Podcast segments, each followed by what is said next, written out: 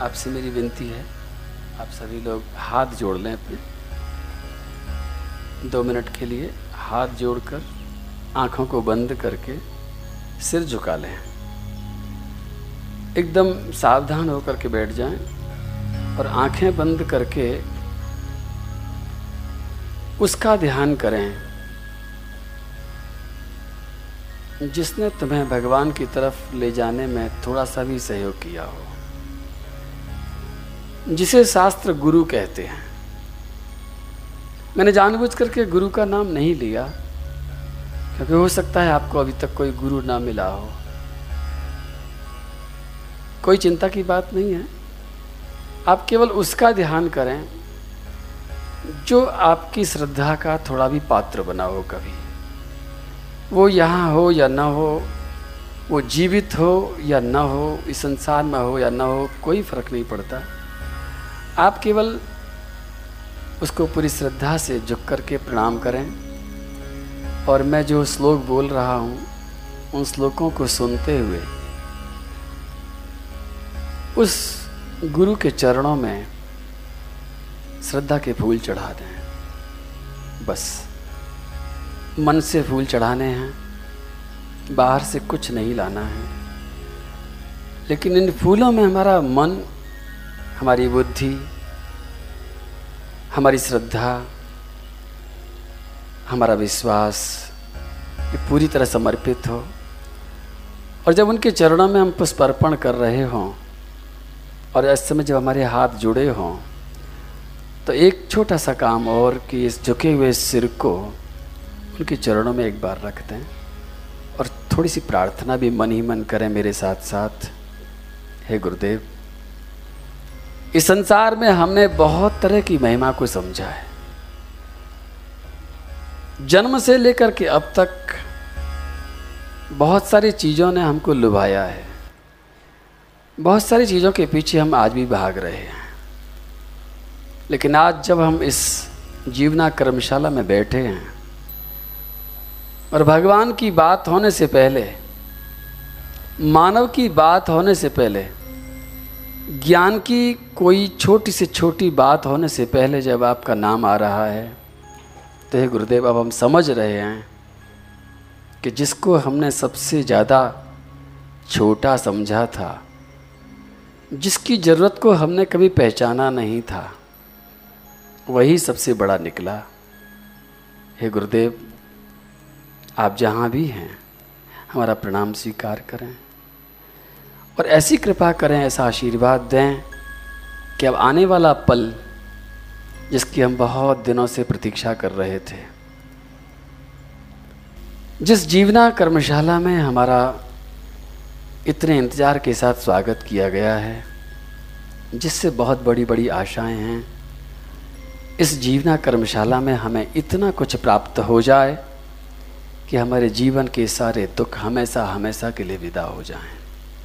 और हम आनंद के सागर में हमेशा हमेशा के लिए डुबकियाँ लगाने लगे श्री गुरु चरण कमलेभ्यो नमो नमः। अखंड मंडलाकारं व्याप्तं येन चराचरम् तत्पदं दर्शितं येन। तस्मै श्रीगुरुवे नमः। अज्ञानतिमिरान्धस्य ज्ञानाञ्जनशलाकया चक्षुरुन्मिलितं येन। तस्मै श्रीगुरुवे नमः। गुरुर्ब्रह्मा गुरुर्विष्णु गुरुर्देव महेश्वर गुरुर्साक्षात् परब्रह्म, तस्मै श्री नमः। मुझे विश्वास है, आपने अपनी श्रद्धा के सुमन अपने गुरुदेव के चरणों में चढ़ाए होंगे। पूरी भक्ति के साथ, पूरी विनम्रता के साथ और पूरे समर्पण के साथ जब कोई शिष्य, जब कोई जीव, जब कोई प्राणी जब कोई भी मनुष्य अपने गुरु के चरणों में अपना सिर रखता है तो गुरुदेव का हृदय आशीर्वाद की वर्षा ज़रूर करता है। गुरुदेव के हाथ आपके सिर पर ज़रूर पड़े होंगे और उन हाथों से निकलने वाली किरणों ने आपके जीवन को रंग दिया होगा। अगर ऐसा है तो मेरे साथ साथ एक बार जयकारा लगाएँगे। बोलो गुरुदेव भगवान की आप में से कुछ लोगों ने शायद इस बात का भी निर्णय नहीं किया है कि मेरे साथ जयकारा लगाएँ वो शायद तब सोचते रह गए। मैं फिर एक मौका देता हूँ कुछ नहीं घिसेगा पूरे हृदय से। बोलो गुरुदेव भगवान की जय। आइए। जो हाथ आपने गुरुजी के लिए जोड़े थे, उन्हें बिल्कुल खोल दीजिए। गर्दन जो झुकाई थी, उसे बिल्कुल सीधा कर लीजिए। लेकिन हाँ एक बार आँखें ज़रूर फिर बंद कर लीजिए कि हम जा रहे हैं अब बहुत दूर गोविंद के दर्शन करने के लिए। आध्यात्म की ये विशेषता है दुनिया में जितने भी धर्म हैं, दुनिया में जितने भी संप्रदाय हैं, दुनिया में जितने भी आध्यात्म केंद्र हैं, उन सब जगह पर भगवान से पहले अगर किसी का स्थान है तो गुरु का स्थान है। हमने उनकी वंदना करी।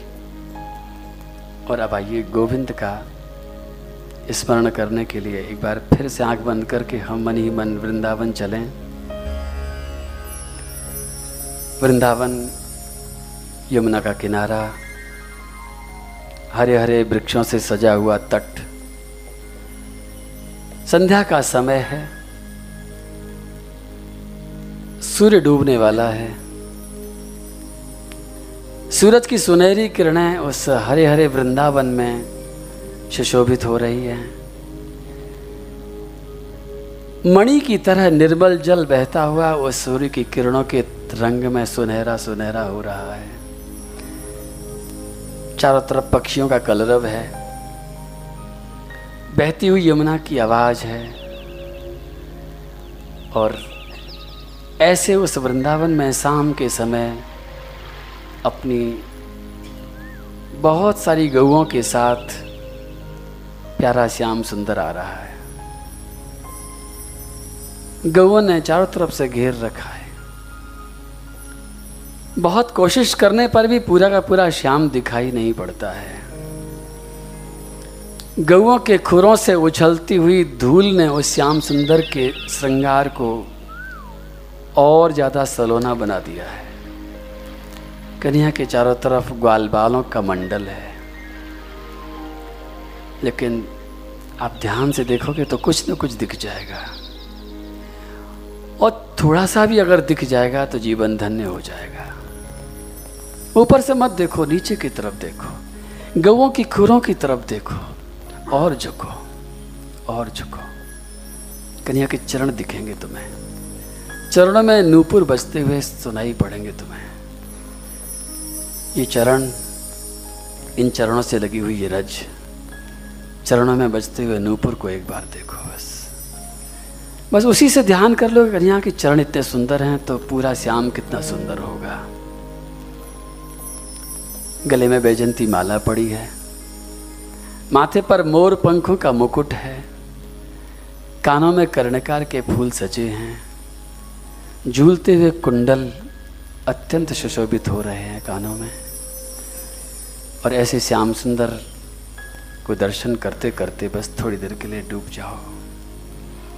बरहा पीडम नटवर बपू कर्णयो कर्णिकारम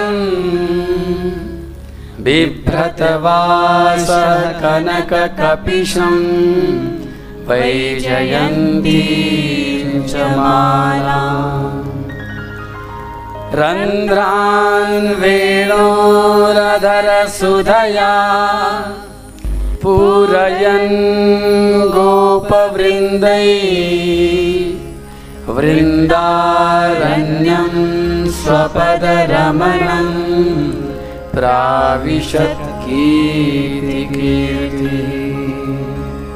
बोलो कन्हैया लाल की जय।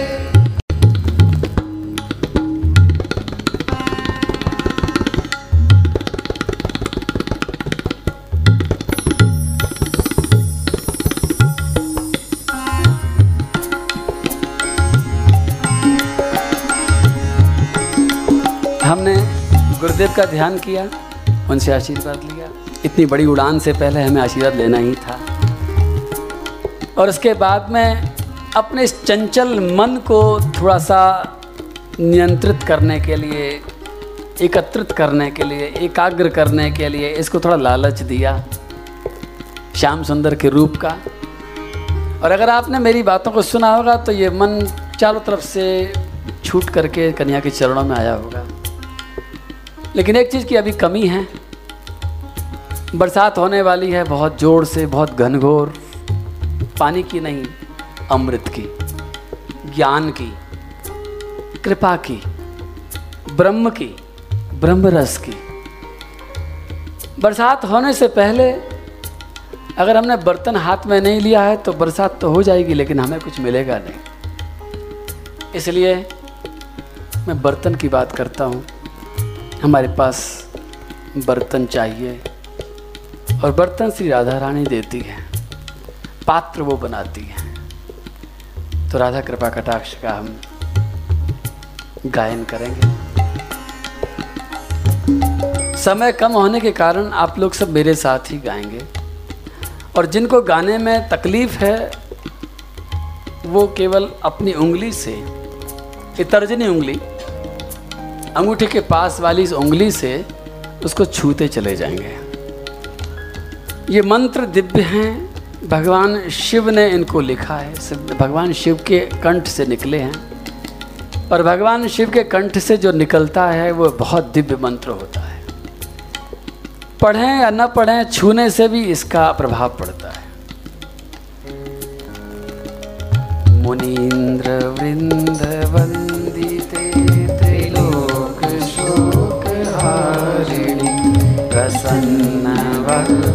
पंकजे निकुंज भूविलासिनी ब्रजेन्द्र भानुनंदिनी ब्रजेन्द्र सूनु संगते कदा करीष्यसि माँ कृपाकटाक्ष भाजनं कदा करीष्यसि माँ कृपाकटाक्ष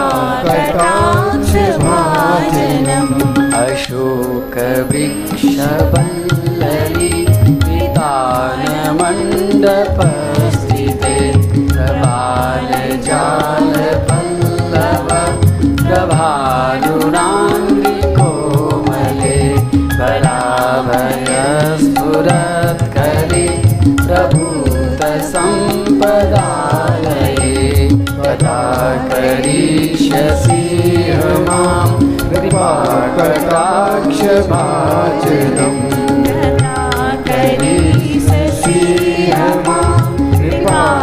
कृपालक्षवाय अलङ्गरङ्गमङ्गल प्रसङ्ग्रुवां सुबेन्द्रमयि ससंभ्रमयि तिगन्तवा निरन्तरम् वशीकृत प्रतीतनन्दनन्दने कदा करिष्यसि माँ कृपाकटाक्षभाजनम् कदा करीष्यसि माँ कृपाकटाक्ष तडित् सुवर्णचम्पक प्रतीतगौरविग्रहे मुखप्रभापरास्तकोटि शारदेन्दुमण्डले विचित्रचित्रसञ्चर चकोरशावलोचने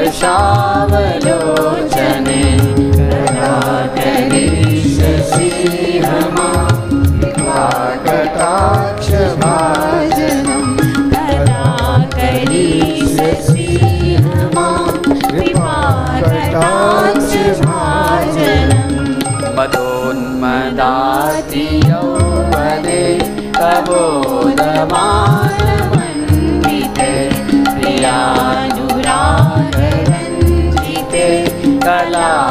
कैलास पंडित अनन्य धन्य कुंज राज काम के कोविद कदा करीश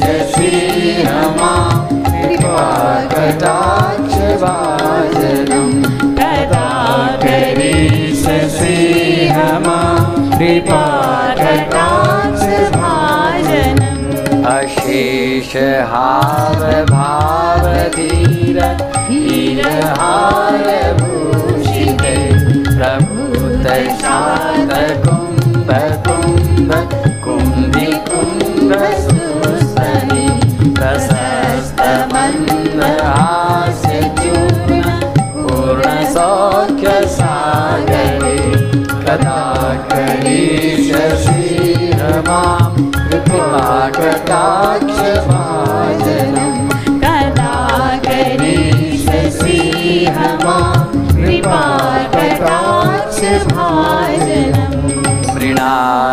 बालबल्लरी तरङ्गरङ्गदोलते लताग्रलास्य रङ्ग्रलाचलोली लोचनावलोकने ललल्लुलन् मिलन् मनोज्ञ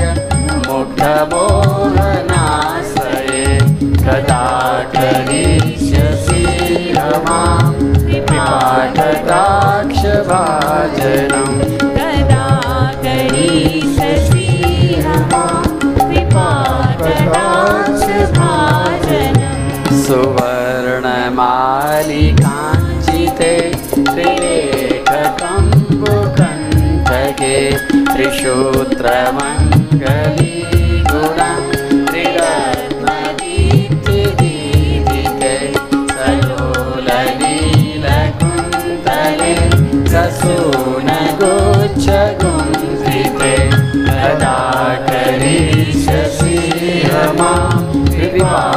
Dr. Shiva.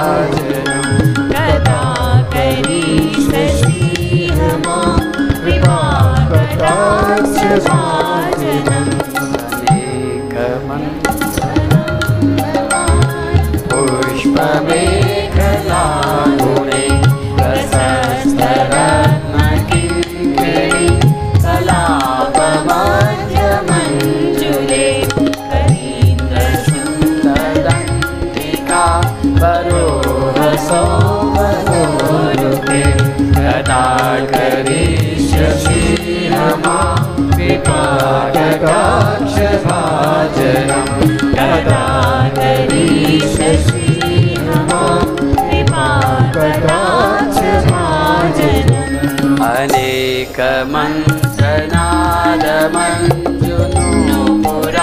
अनेकमन्त्रनादमञ्जुनुपुरारवस्थल समाज राजहंसवंश निक्वणाति गौरवे विलोलहे मवल्लरी क्रीडं विचार चन्द्रमे करिष्यसि हमां कृपाकटाक्ष भाजनम् कदा करीष्यसि हमां कृपा कटाक्ष भाजनम् अनन्तकोटिविष्णुलोक नम्रपद्मजाचिते हिमाद्रिजा फुलो मज़ा विरञ्जिजावरपदे अपार सिद्धिपेन्द्र शतपदाङ्गुलीनगे कदा करिष्यसि हमां कृपाकटाक्ष भाजनम् कदा करीष्यसि हमां कृपा कटाक्ष भाजनम् मखेश्वरी प्रियेश्वरी स्वधेश्वरी सुरेश्वरी त्रिवेद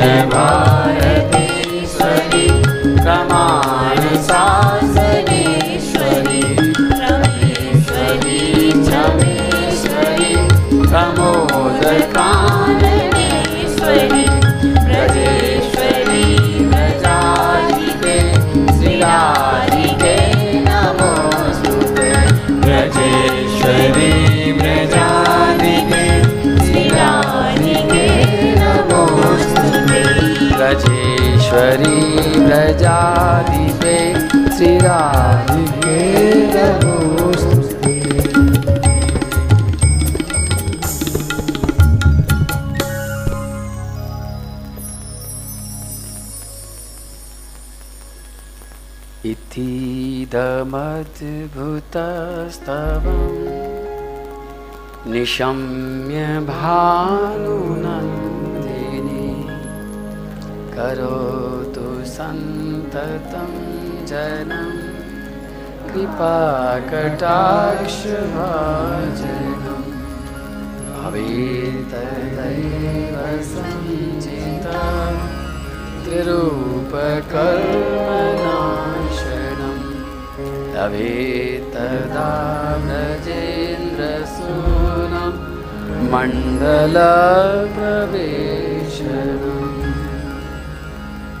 जय जय श्री राधे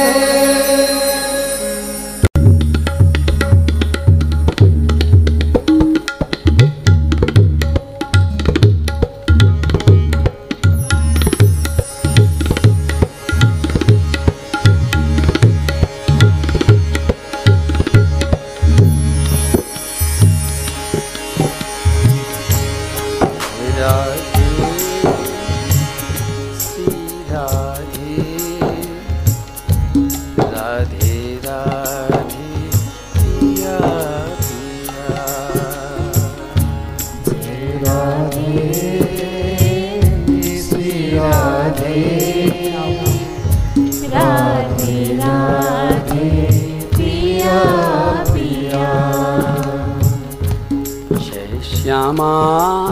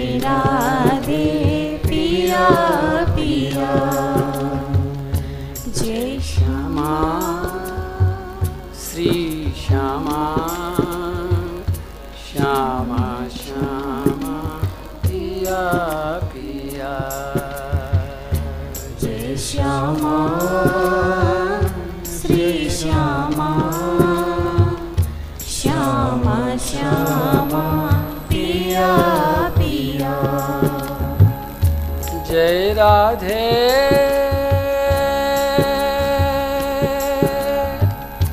श्री राधे।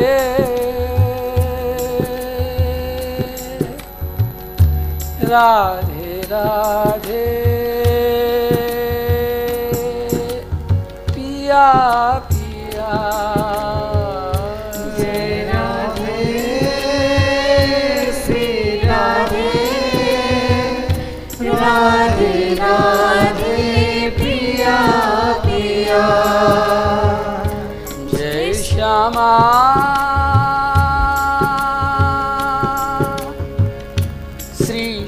श्यामा श्यामा श्यामा। पिया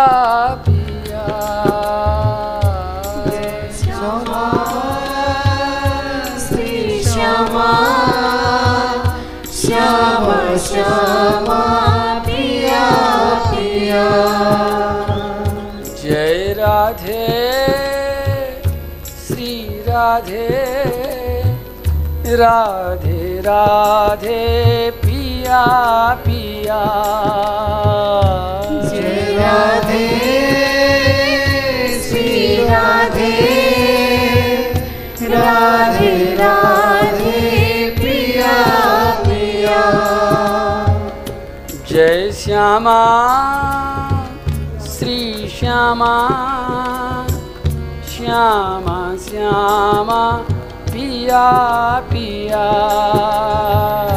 जय श्यामा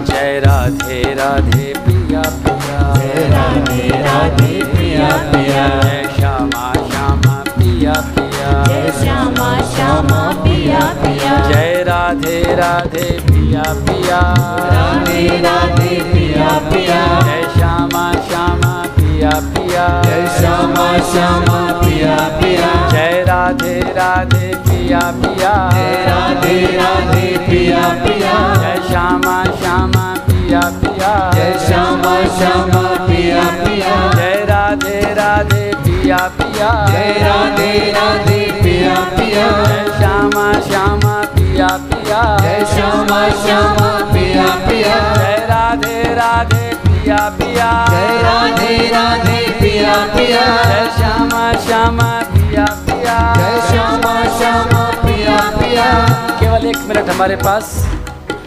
केवल एक मिनट कीर्तन करेंगे। चाहें तो ताली बजा लें और चाहें तो न बजाएँ चाहे तो बोल लें चाहे तो न बोलें केवल एक मिनट साठ सेकेंड हमारे पास। राधे राधे पिया पिया राधे राधे पिया पिया जय श्यामा श्यामा पिया पिया जय श्यामा श्यामा पिया पिया जय राधे राधे पिया पिया जय राधे राधे पिया पिया जय श्यामा श्यामा पिया पिया जय श्यामा श्यामा पिया पिया जय राधे राधे पिया पिया जय राधे राधे पिया पिया जय श्यामा श्यामा पिया पिया। जय श्यामा श्यामा पिया पिया। जय राधे श्री राधे। राधे राधे पिया पिया। राधे श्री राधे। राधे राधे पिया पिया। जय राधे राधे।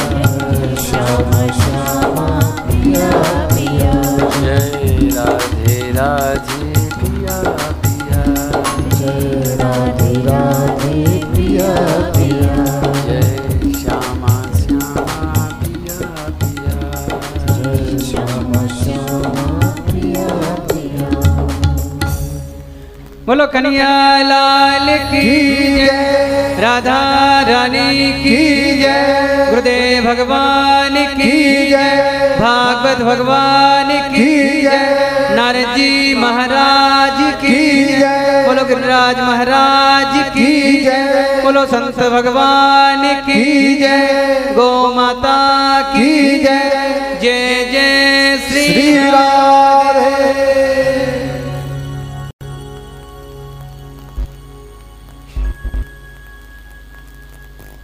सच्चिदानन्दरूपाय विश्वोत्पत्त्यादिहेतवे तापत्रयविनाशाय श्रीकृष्णाय वयं नमः। अज्ञानध्वान्तविध्वंस कोटिसूर्यसमप्रभा सूताख्याहि कथासारं मम कर्ण कर्णरसायनम्।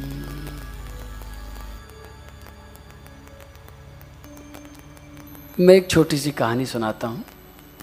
एक बार एक राजा अपने राज्य में शिकार खेलने के लिए गया। अकेला ही गया और जंगल में शिकार खेलते खेलते रास्ता भूल गया। रास्ता मिला नहीं। बहुत तेज भूख लगी, बहुत तेज प्यास लगी और चारों तरफ़ घनघोर जंगल में भयंकर जानवरों को देख कर के डर भी लगा। शाम हो रही थी, सूरज अस्त हो गया था। बड़ी मुश्किल से ढूँढने पर उसको एक बहुत बड़े पेड़ के ऊपर एक आदमी दिखाई पड़ा। वो आदमी लकड़ी काटने वाला था, लकड़ी काटने वाले से राजा ने पानी मांगा। उस लकड़ी काटने वाले ने दया करके बहुत दूर से पानी ला करके उसे पिलाया। राजा ने अपना परिचय नहीं दिया। और वो इस बेश में भी नहीं गया था, वो मुकुट उकुट लगा करके नहीं गया था, उसके आसपास में भी कोई ऐसा व्यक्ति नहीं था जो बता सके कि ये कोई साधारण आदमी नहीं है, राजा है। वो बिल्कुल साधारण वेश में आदमी जैसा लग रहा था। उस राजा को भूख भी लग रही थी, लकड़ी काटने वाले से उसने कहा, मुझे भूख लग रही है। लकड़ी काटने वाला उसे अपनी झोंपड़ी में ले गया, अपनी पत्नी से कह करके अच्छा भोजन बनवाया, उसे भोजन कराया। उसके बाद में उसको अपनी कुटिया में, उस झोंपड़ी में उसने सुलाया। राजा बार बार इधर उधर देखता था, डरता था। जानवर हैं, जंगल के, शेर हैं, चीते हैं, भालू हैं। उस लकड़हारे ने कहा, आप चिंता बिल्कुल मत करिए। आप सो जाओ, शांति से, मैं रात भर जगूँगा पहरा दूँगा, मैं आपकी रक्षा करूँगा, आपकी रखवाली करूँगा, आप सो जाओ। और राजा सो गया। और सुबह सुबह जब राजा जगा तो बड़ा खुश हुआ कि मैंने नींद भी ली, भोजन भी लिया, पानी भी पिया, इसको क्या दूँ? राजा ने अपने गले से बहुत कीमती सोने का हार उतार करके दिया कि तुमने मेरी ये सहायता करी, पानी पिलाया, रोटी खिलाई, सुलाया। लो, इसके बदले में ये सोने का हार बहुत कीमती है, ले लो। लकड़ी काटने वाले ने हाथ जोड़ करके कहा, ये मैं नहीं ले सकता, क्योंकि मैंने इसके लिए आपको नहीं खिलाया, पिलाया। मैंने तो मानवता के नाते, आप एक इंसान हैं, मैं एक इंसान आप मुसीबत में थे एक मुसीबत में पड़े इंसान की सेवा करना सौभाग्य होता है। मैं इसके बदले में कुछ नहीं लूँगा। आपको जहाँ जाना है, आप चले जा सकते हैं, रुकना चाहें रुक सकते हैं। और एक दो दिन आराम करना चाहें आराम कर लीजिए। राजा ने कहा, तुम मुझे जानते हो क्या? कभी मुझे देखा? लकड़ी काटने वाले ने कहा, नहीं, मैं नहीं जानता, मैंने कभी देखा भी नहीं। राजा ने अच्छी तरह से जब ये समझ लिया कि ये मुझे नहीं जानता है और केवल मानवता के नाते इसने इतनी सेवा करी है और सोने के इस कीमती गहने को भी छोड़ रहा है तो राजा रीझ गया। राजा ने अपना परिचय दिया। राजा ने कहा, तुम जानते रहे मैं यहाँ का राजा हूँ।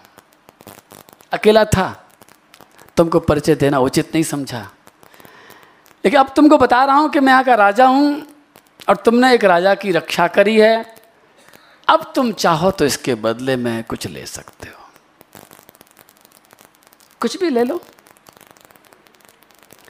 लकड़ी काटने वाले ने कहा, मुझे कुछ नहीं चाहिए। मैं लकड़ी काटता हूँ, मेरा गुजारा चलता है।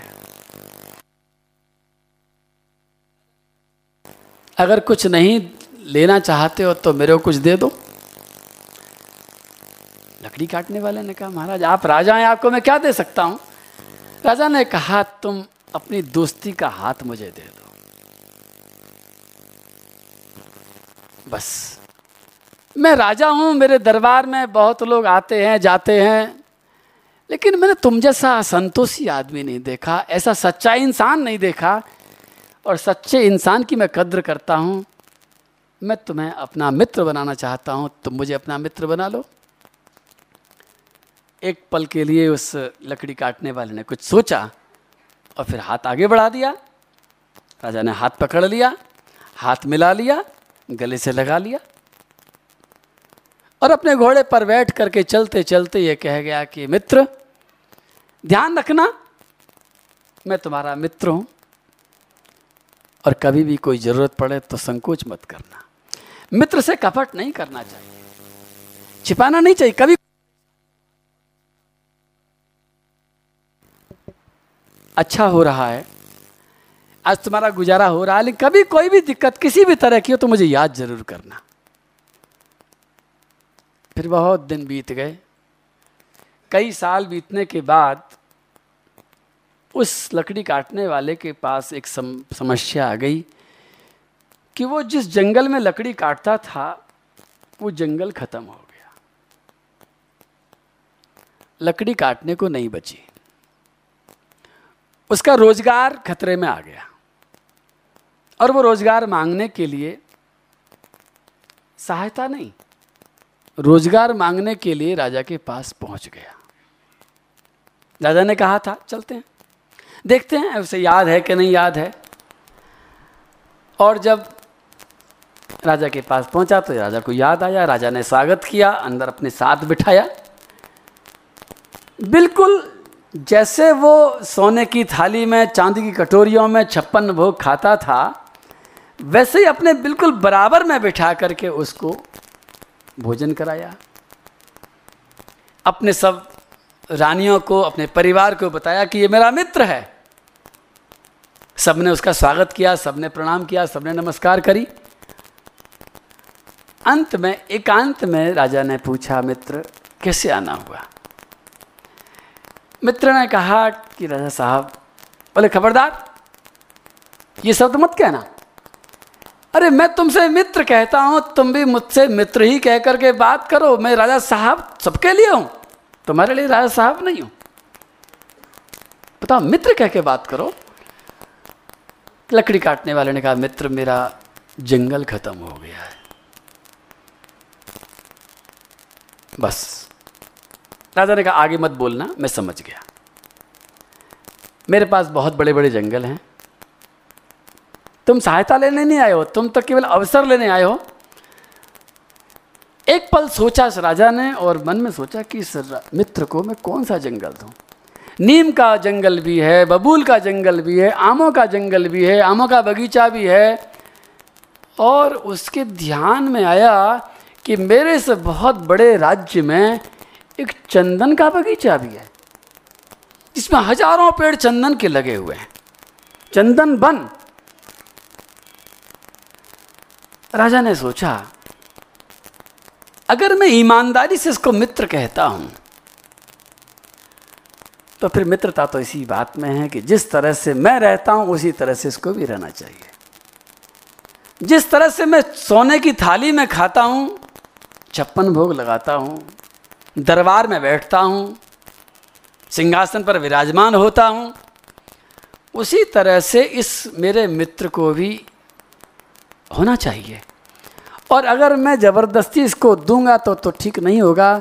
मैं इसको ऐसा चंदन का बन दूँ, जिसमें ये खुद कमा कमा करके इतना धन इकट्ठा कर ले कि एक मेरे जैसा राज्य बना ले, महल बना ले, दरबार लगा ले, एक सेना खड़ी कर ले बिल्कुल मेरे बराबरी में आ जाए। जितने आनंद में, जितने सुख में, जितने ऐश्वर्य में मैं रहता हूँ, उससे जरा सा भी कम इसके पास न हो। और उसने चंदन का वन उसके नाम कर दिया, मंत्रियों को बुलाया, कागज़ पत्थर निकलवाए लिखा पढ़ी कर दी, मोहर लगा दी, सेना को साथ भेज दिया मित्र, चिंता मत करना। चंदन का बंद तुम्हें दे दिया है। अब तुम्हें कोई कमी नहीं रहेगी। तुम आराम से जा सकते हो। और वह लकड़ी काटने वाला उसका दोस्त, वो चंदन के वन में पहुँच गया। अपने परिवार को ले आया। फिर बहुत दिन बीत गए। कई साल बीत गए। और एक दिन सोते सोते उस राजा को सपना आया। सपने में देखा कि वह मेरा मित्र बहुत बड़े महल में, बहुत बड़े राज्य में, बड़े ठाट बाट से रह रहा है। सोने चांदियों से, आभूषणों से सारा का सारा लदा हुआ है। उसको याद आई। उसका मन हुआ कि मैं अपने दोस्त के इस ठाट बात को देख कर के आऊँ। देखूँ वो कितने आराम से रहता है, कितने सुख से रहता है। सपने में सब कुछ देखा है, लेकिन प्रत्यक्ष में देखने की इच्छा है। और राजा अपनी सेना लेकर के उस वन की तरफ़ आया। बहुत दूर वो वन था, लेकिन जब वो वन की तरफ़ आया तो दूर दूर तक उसे वन दिखाई नहीं पड़ा। जगह तो थी, लेकिन चंदन का कोई पेड़ नहीं था। बड़ी मुश्किल से पता लगाया कि भाई हम गलत जगह तो नहीं आ गए। मंत्रियों ने कहा सब बिल्कुल नक्शे के हिसाब से आए हैं, बिल्कुल ठीक जगह पर आए हैं। बहुत खोज करके पता चला तो दूर बहुत अंदर गहराई में जाने पर चार पाँच चंदन के पेड़ दिखाई पड़े हैं।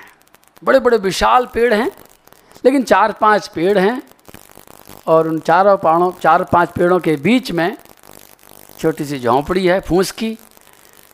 उस झोंपड़ी के आगे कोई रो रहा है।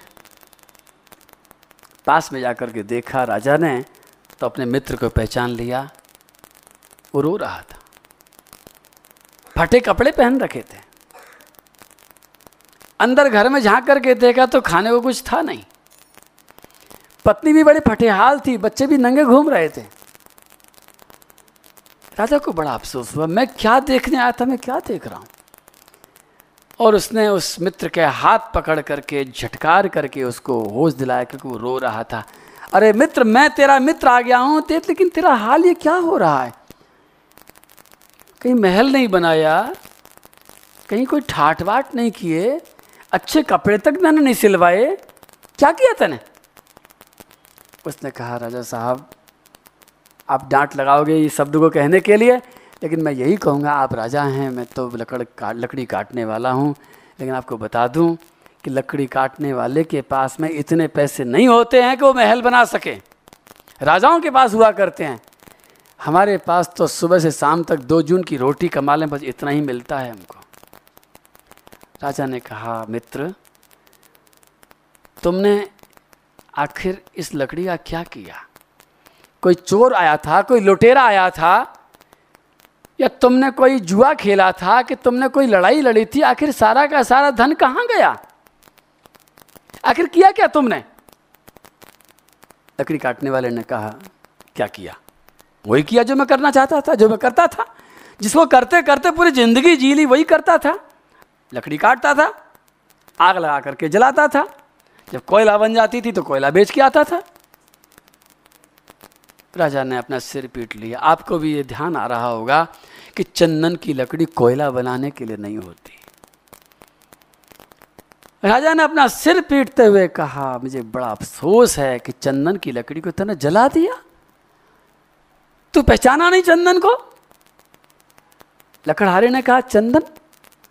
कौन सा चंदन? कैसा चंदन? कहाँ का चंदन? मैंने तो नाम ही नहीं सुना। मैं नहीं जानता चंदन को।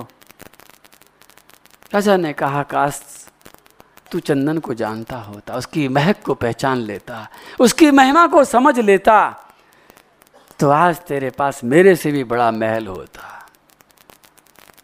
तूने सारा चंदन का बन जला दिया। अब मैं नहीं बताऊँगा कुछ भी। मैं बताऊँगा तू विश्वास नहीं करेगा। लेकिन एक कहना मान मेरा, अभी भी चार पाँच पेड़ बचे हैं। तेरी नाक खराब हो गई है। तुझे खुशबू नहीं आती है। कोई बात नहीं। लेकिन तू एक छोटी सी लकड़ी को लेकर के बिना जलाए, बिना आग में रखे, बिना कोयला बनाए बाज़ार में ले जा। और ध्यान रखना, बेचने की जल्दी मत करना। केवल तो उसके दाम पूछना। और जब वो लकड़ी काटने वाला वो चंदन की लकड़ी को लेकर के जब बाज़ार में पहुँचा और चंदन की महक चारों तरफ़ फैली, और उस लकड़ी के जब दाम लगने लगे हज़ारों में, लाखों में तो वो लकड़ी काटने वाला वहीं बाज़ार में बैठ कर के अपना सिर पीटने लगा कि काश मुझे इसका पता पहले लग जाता।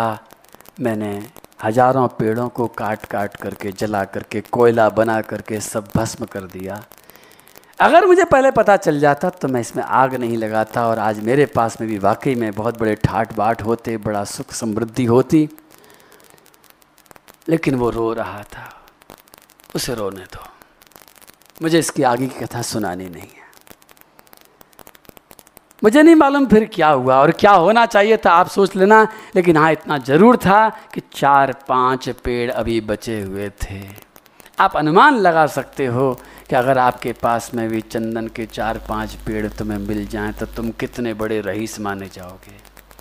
लेकिन मैं उस लकड़ी काटने वाले की बात नहीं सुना रहा था। मैं किसी लकड़ी काटने वाले को नहीं जानता।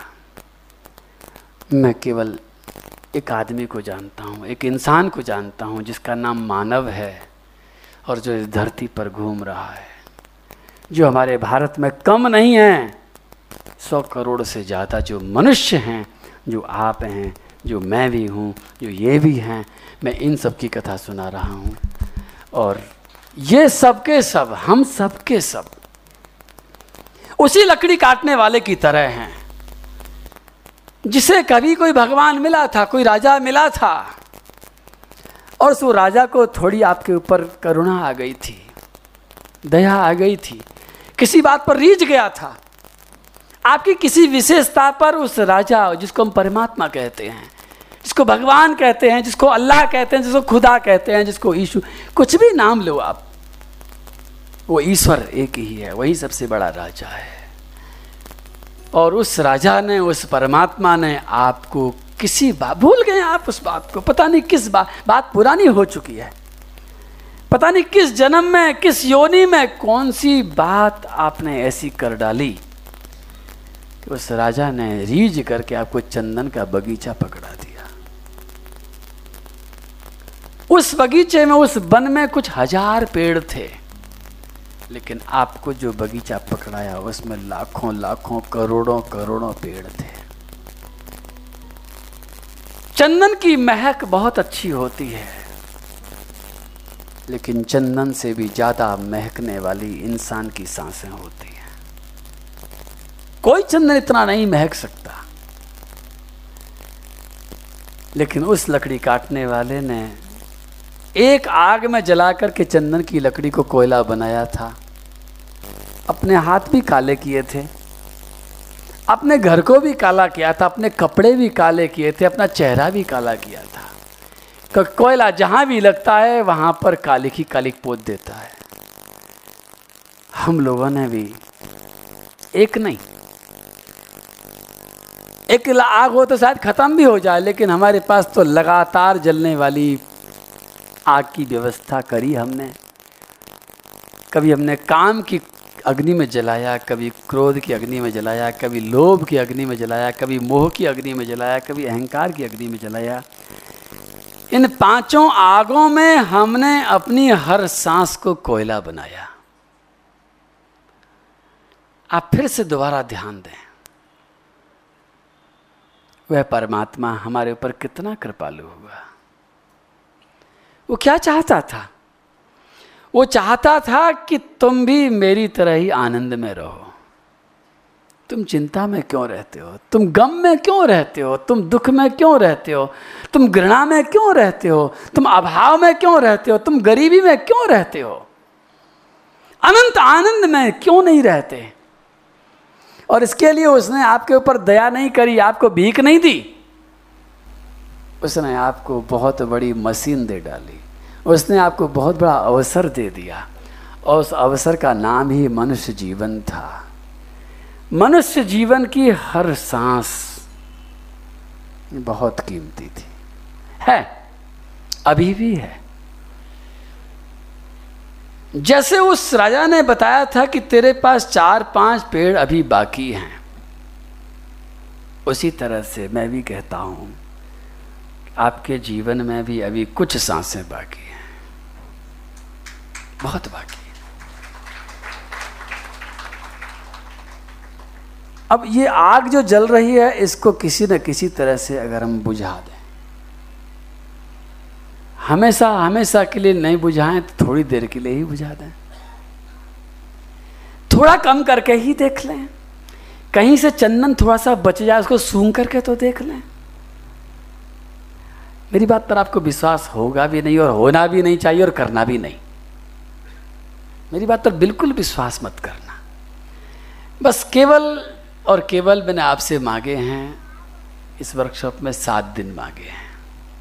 आज का दिन तो संकल्प का दिन है, आज का दिन तो केवल इंट्रोडक्शन का दिन है। आपका खुद का इंट्रोडक्शन हो जाए और उस आग को भी आप पहचान लें और आग को बुझाने के लिए क्या उपाय कर सकते आज से हज़ारों साल पहले, गोमती नदी के किनारे पर बहुत सारे विद्वान लोग बैठे थे, बड़े विशेषज्ञ बैठे थे, बड़े एक्सपर्ट लोग बैठे थे, और इसीलिए बैठे थे कि इस आग को शांत करने का कोई पानी मिल जाए। एक हज़ार दिन तक उन्होंने आपस में बड़ी बहस करी, डिस्कशन किया, सेमिनार करी, सारे शास्त्रों को निचोड़ा लेकिन कोई पानी जब उनको नहीं मिला तो अंत में उनको एक पानी मिला जिसका नाम भागवत था, जिसे भागवत कहा है। और ध्यान रखना, भागवत कोई किताब का नाम नहीं है। भागवत भगवान का नाम भी नहीं है। न भागवत भगवान को कहते हैं, न भागवत भक्त को कहते हैं, न भागवत किसी किताब को कहते हैं, न भागवत किसी ग्रंथ को कहते हैं, न भागवत किसी पुराण को कहते हैं। ध्यान रखना। हम बहुत गलती में हैं, हम बड़े भ्रमित हैं। भागवत मनुष्य की सातवीं सीढ़ी का नाम है। कहना चाहिए कि भागवत मनुष्य के चलने वाले उस ट्रेन के सातवें स्टेशन का नाम है। जिसे मैं कल बताऊँगा। आज तो मैं केवल इतना बताना चाहता हूँ कि क्या हम वाकई में सीरियस हैं? क्या हम वाकई में इस चंदन के वन को बचाना चाहते हैं। मर्ज़ी आपकी है। आप चाहें आग में और घी डाल दें, आग में और पेट्रोल डाल दें और चारों तरफ़ से पेट्रोल गिर ही रहा है। अगर आपको लगता है कि नहीं, आग हमें कोई कष्ट नहीं दे रही है, आग बहुत अच्छी लग रही है तो मुझे कोई तकलीफ़ नहीं है। लेकिन अगर कहीं आपको अंदर से सुलगती हुई आग परेशान कर रही हो तो कोई कष्ट दे रही हो कहीं कुछ खटकता हो, कहीं कोई अभाव, कहीं कोई असंतोष, कहीं कोई दुख, कहीं कोई कष्ट, कहीं कोई तकलीफ़, कहीं कोई असम्मान, कहीं कोई प्रेम की कमी, कहीं कुछ बात लगती हो।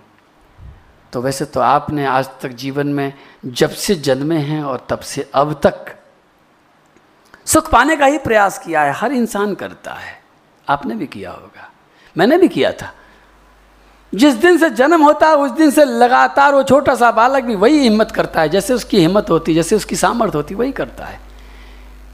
लेकिन अंत में मुड़ के जब देखता है तो पाता क्या है? पाता यही है कि लगातार भाग रहे हैं और ये सोच के भाग रहे हैं कि आज तो नहीं मिला, लेकिन कल ज़रूर मिलेगा, परसों मिलेगा, फलानी तारीख को मिलेगा।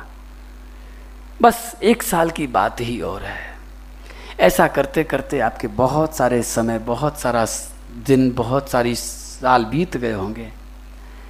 और इतने सारे वर्षों को बिताने के बाद में भी आपको क्या मिला, ये भी आपको मालूम होगा। मैं केवल सात दिन नहीं, चालीस घंटे आपसे मांगना चाहता हूँ। केवल चालीस घंटे। ईमानदारी से। यहाँ कुछ देना नहीं है।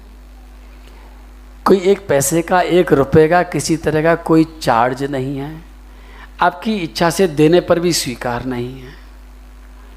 केवल आपका समय चाहिए। मैं जानता हूँ आप बहुत व्यस्त रहने वाले हैं सब लोग। आज संडे है, इसलिए शायद आ गए होंगे। उसके बाद देखेंगे नहीं, हमें बहुत काम करने हैं। तो मैं कहूँगा कि यदि आपको ऐसा लगता है कि वो काम सबके सब बहुत ज़रूरी हैं तो बिल्कुल मत आना। मत करना एहसान किसी के ऊपर। लेकिन अगर आपको लगे कि वो सारे काम हमने कई बार करके देखे हैं, लेकिन ये मौका नहीं मिला, और मेरे को देख करके, मेरी आँखों को देख करके आपको ऐसा लगे कि आदमी बेईमानी कर रहा है तो मत आना। अगर आपको लगे कि इसकी आँखों में कहीं छल कपट है तो मत आना। अगर आपको लगे कि इन आयोजकों की मन में कोई दूसरी मंशा है, कोई षड्यंत्र है आपको फंसाने का तो बिल्कुल मत आना। और अगर आपको ऐसा लगे कि ये सब लोग निस्वार्थ भाव से केवल एक ही बात चाहते हैं कि आपका जीवन स्वर्ग जैसा बन जाए, आपका घर प्रेम से भर जाए। अगर आपको ऐसा लगता हो कि ऐसी बात सोच रहे हैं, इनका एक ही संकल्प है तो फिर मैं एक बात कहूँगा कि फिर सारे कामों को छोड़ करके आना, क्योंकि इससे बड़ा कोई काम आपके पास नहीं। क्या है इससे बड़ा? क्या इससे बड़ा क्या करोगे आप आज सात दिनों में? आप कुछ धन और कमा लोगे? कुछ बिगड़ते कामों को बचा लोगे? मैं कहूँगा कि वो बिगड़ते काम यदि बन भी गए और आपने बहुत ज़्यादा कमा भी लिया तो भी क्या हो जाएगा? यदि आपका जीवन ही नहीं बना तो बिगड़ते काम तो वैसे भी हज़ारों बार बिगड़ते हैं। और फिर मैं देख और कड़वी बात कहता हूँ कई बार लोगों से क्योंकि कड़वी कहने पर ही समझ में आती है बात। लोग कहते हैं, समय बिल्कुल नहीं है। मैं कहता हूँ, ये कल्पना कर लेना कि सात दिन के लिए बहुत तेज बुखार आ गया है बस। बुखार तो पहले से ही आ रहा है। खाली आपको कोई बता नहीं रहा है। अगर आपको कोई भी डॉक्टर आपकी नवज देख करके, आपका टेस्टिंग करके कह दे कि तुम्हें फलाना भयंकर रोग होने वाला आज ही एडमिट होना है तो आप आज ही एडमिट हो जाओगे। मैं आपसे कहता हूँ कि वास्तव में इन सात दिनों में दो बातें हैं, आपने यहाँ आकर के एक गलती तो कर दी। वास्तव में कह रहा हूँ, एक गलती तो आप कर चुके हैं। जिन्होंने भी आपसे ये गुजारिश करी थी कि केवल दो दिन आ जाना, उन्होंने आपके साथ धोखा किया। क्योंकि दो दिन के लिए बुला करके आपको, उन्होंने ऐसे प्लेटफॉर्म पर खड़ा कर दिया है कि जहाँ से यदि आप वापस जाओगे तो बहुत बड़े खतरे में पड़ जाओगे। क्या? आप सोच रहे हैं, आप आ गए हैं? आप नहीं आए हैं। आपको कोई कृपा लेकर के आई है। इतने बड़े बेंगलोर में आप ही मिले थे क्या? आपको ही भगवान ने चुना? हाँ आपको ही चुन लिया। और आपको यहाँ तक ला करके एक सौभाग्य की थाली परोस करके आपके सामने अब दो रास्ते हैं। एक रास्ता है कि सौभाग्य को उठा लो और दूसरा रास्ता है कि सौभाग्य को ठुकरा दो, लात मार दो और हमेशा हमेशा के लिए, बहुत बहुत दिनों के लिए अंधकार में चले जाओ। निर्णय आपका है। आप निर्णय करना, किसी के ऊपर मत डालना। कोई मजबूरी नहीं है, कोई ज़बरदस्ती नहीं है। लेकिन हाँ एक बात मैं और कहूँगा, इससे पहले, इतनी बड़ी बड़ी बात कहने से पहले एक बात और कहूँगा। भागवत का नाम आपने पहले भी सुना होगा, आप सब जानते हैं, सबने सुना है। और जानबूझ करके भागवत के नाम को ही छिपाया गया। लेकिन यहाँ जब आप आ गए हैं तो सात दिन की कर्मशाला भागवत के आधार पर ही होगी। भागवत के अलावा दूसरा कोई उपाय मेरे पास नहीं है।